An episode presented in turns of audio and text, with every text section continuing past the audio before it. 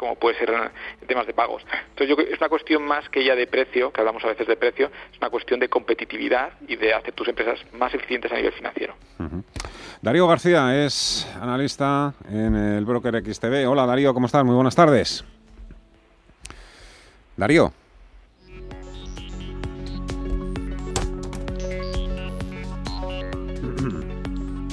Vamos a ver.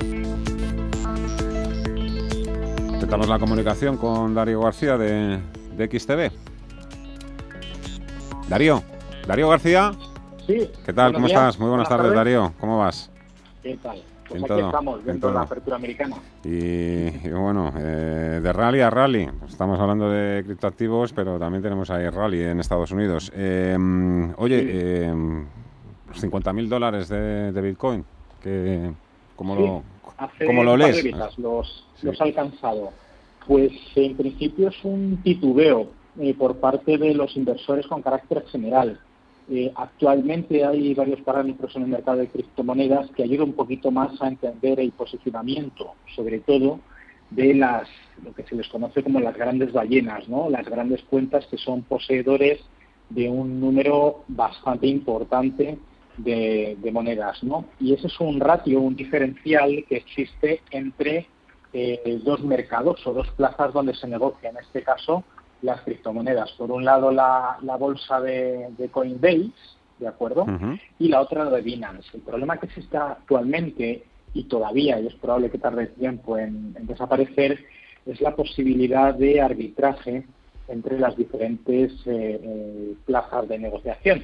Al ser un mercado descentralizado, no es un único mercado en sí, está prácticamente alineado, pero el que está negociando en, en Coinbase no está negociando en Binance. Y entonces, pues ese diferencial se ha estado estudiando durante estos últimos años, concretamente más bien el último, porque se ha encontrado que hay una posibilidad de arbitraje que de hecho además descuenta el posicionamiento entre las grandes ballenas y los posicionamientos de los minoristas.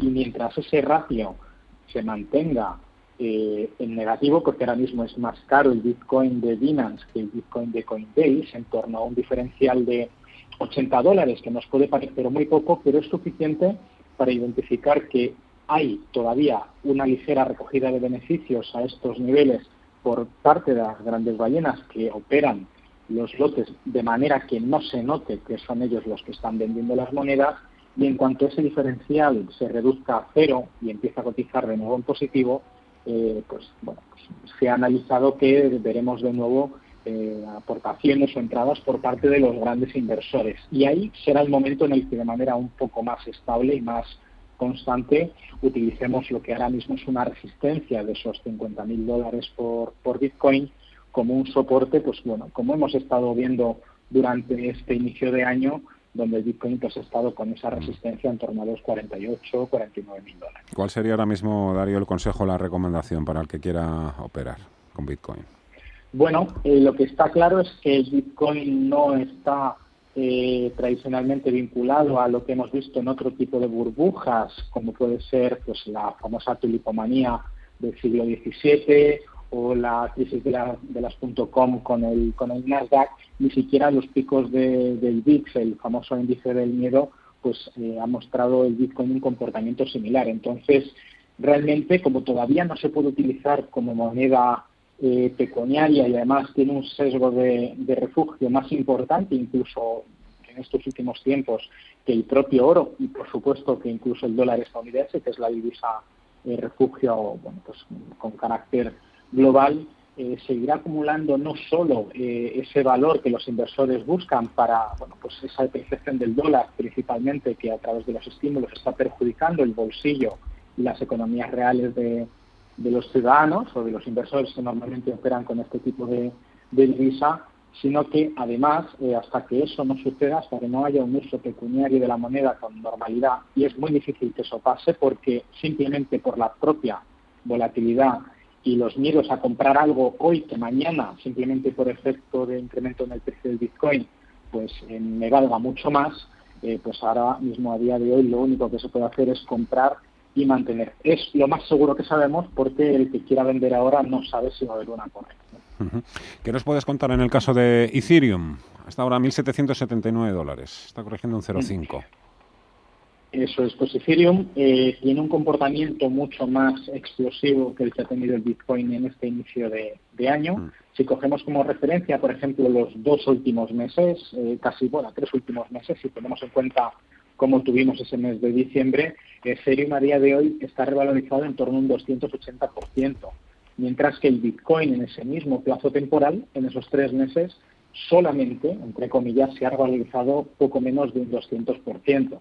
Entonces, ahora mismo lo que hemos visto es que mientras eh, los movimientos volátiles que ha habido, pues a través del comunicado oficial de Tesla de que compró 1.500 millones durante el mes de enero en Bitcoin y que además permitirá comprar sus vehículos, con la criptomoneda, pues Ethereum se ha desvinculado un poco del comportamiento de otras divisas y está cotizando de una manera más sostenible, eh, cumpliendo prácticamente máximos históricos eh, pues prácticamente todos los días. Y básicamente es de las poquitas que está junto con Bitcoin muy alineadas con el comportamiento de Bitcoin, que digamos que es la referencia en el mercado de las criptodivisas. Y por lo tanto, bueno, pues cualquiera de estas tres, Bitcoin, Bitcoin, Ethereum, eh, son, son un éxito en cuanto a un posicionamiento de, largo plazo. ¿Y alguna otra cripto que, que tú recomiendes, pues eso, seguirle la pista, tenerla en el radar? Sí, bueno, pues en este caso, para aquellos que intenten buscar operativas más eh, correctivas o más volátiles, eh, Bitcoin Cash está también cotizando en unos niveles de, máximos históricos en torno a los 700 dólares, después de haber hecho máximo histórico ayer en torno a los 771. Tiene unos rangos de cotización más amplios, por lo tanto, para aquellos que les gusta hacer trading intradiario, quizás es un poquito más interesante. Y Ripple, pues bueno, pues toda esa polémica con la moneda eh, que también forma parte del entorno de Ripple, que es la XRP, pues le ha otorgado también una cierta volatilidad que es más interesante para el muy corto plazo en, o en, una operativa intradía que para Ethereum o Bitcoin, o Bitcoin perdón, que están más posicionadas a un, a un crecimiento más estable sin pensar en este caso en hacer trading de corto plazo. Darío García de XTV, ha sido un placer como siempre. Gracias por tu ayuda. Hasta otra muy buena